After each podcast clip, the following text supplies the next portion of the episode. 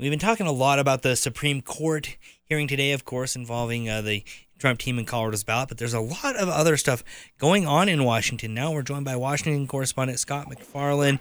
Congress has been busy lately. A lot of headlines right now. Uh, Scott, we know that there was a failed vote uh, to impeach Secretary of uh, the Homeland Security and uh, Alejandro Mayorkas. Also, this ongoing debate over uh, border funding, uh, funding for other entities like Israel and Ukraine. What's going on on the Hill today? Hey, Congress is busy, busy twist, twisting itself into a pretzel and finding no path forward on what usually are pretty easy things. Um, the impeachment vote you referenced failed by just one vote. They came up one short. House Republicans did trying to impeach Secretary Alejandro Mayorkas, claiming he's not following border law and breaching the public's trust. But it's so rare.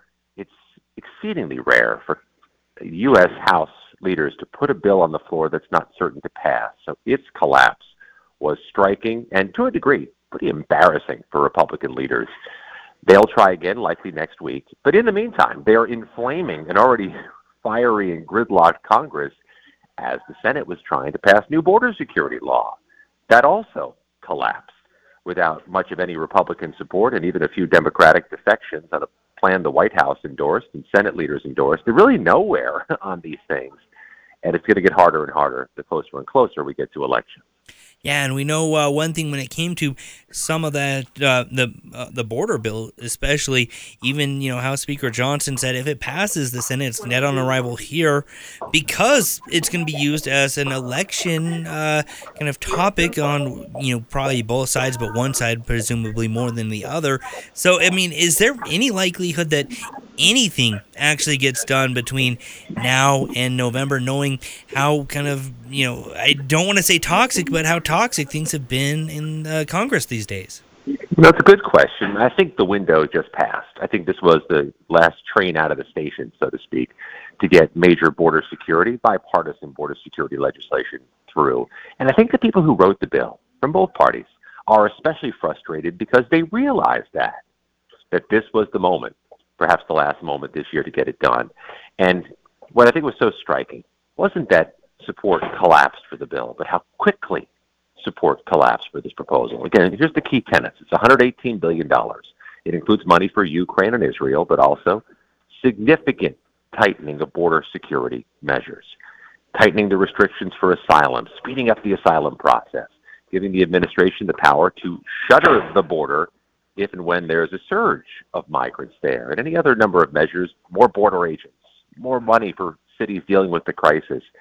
And Republicans helped draft the bill. Republican leader Mitch McConnell supported the bill. In moments, not hours, moments after it was posted Sunday night, Republicans began to defect. And I think it's no um, coincidence that Donald Trump opposed this bill and his party followed suit.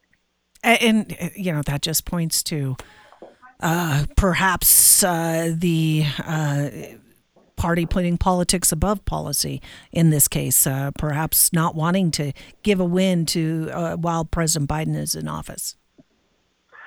The lead author of this legislation is a Republican from Oklahoma named James Lankford, um, who is, is unequivocally a conservative and somebody who'd been endorsed by Donald Trump during his reelection in 2022. And Senator Lankford says this was a remarkably conservative bill.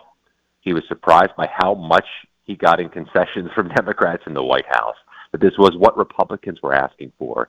And he accuses some people in his own party of sowing misinformation about it, distorting it, misrepresenting it as they try to, you know, galvanize opposition. Well, whether or not that's so, they sure were successful at galvanizing galvanizing opposition. And I think there's a bigger picture here that's worth noting to your question. You know, Mitch McConnell, the Republican leader, wasn't just supporting this bill, he was triumphantly championing this bill, trying to mobilize his team to get behind it. And his team did not follow him. Just four Republicans voted for this thing yesterday. Four out of 49. Mitch McConnell at this moment and moving forward, it seems to be a leader without followers. Yeah, and we know, as you mentioned, this uh, could have been that train leaving the station moment because we've got the election coming up. Uh, of course, obviously, the presidential will garner headlines, but there will be other members in uh, both chambers that'll be uh, up for reelection. The tides could swing, and uh, we could also see the potential, I'd assume, for some retaliation if there is a change in the majority that uh, then all of a sudden don't want to work because uh, any efforts to be bipartisan this go round were uh, shot down on what you'd mentioned is likely billed as and uh, championed as a pretty conservative measure and a win for what a lot of people are ultimately saying they want to see on the southern border. It's not just that an election is coming, because there's always kind of an election coming.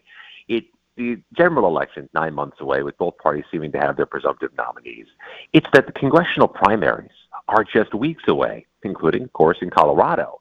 And there are people who do not want to take a tough vote right now for fear that they'll get outflanked on the other side in a primary election. Those things are just weeks away, which made this a pretty narrow needle to thread in the first place.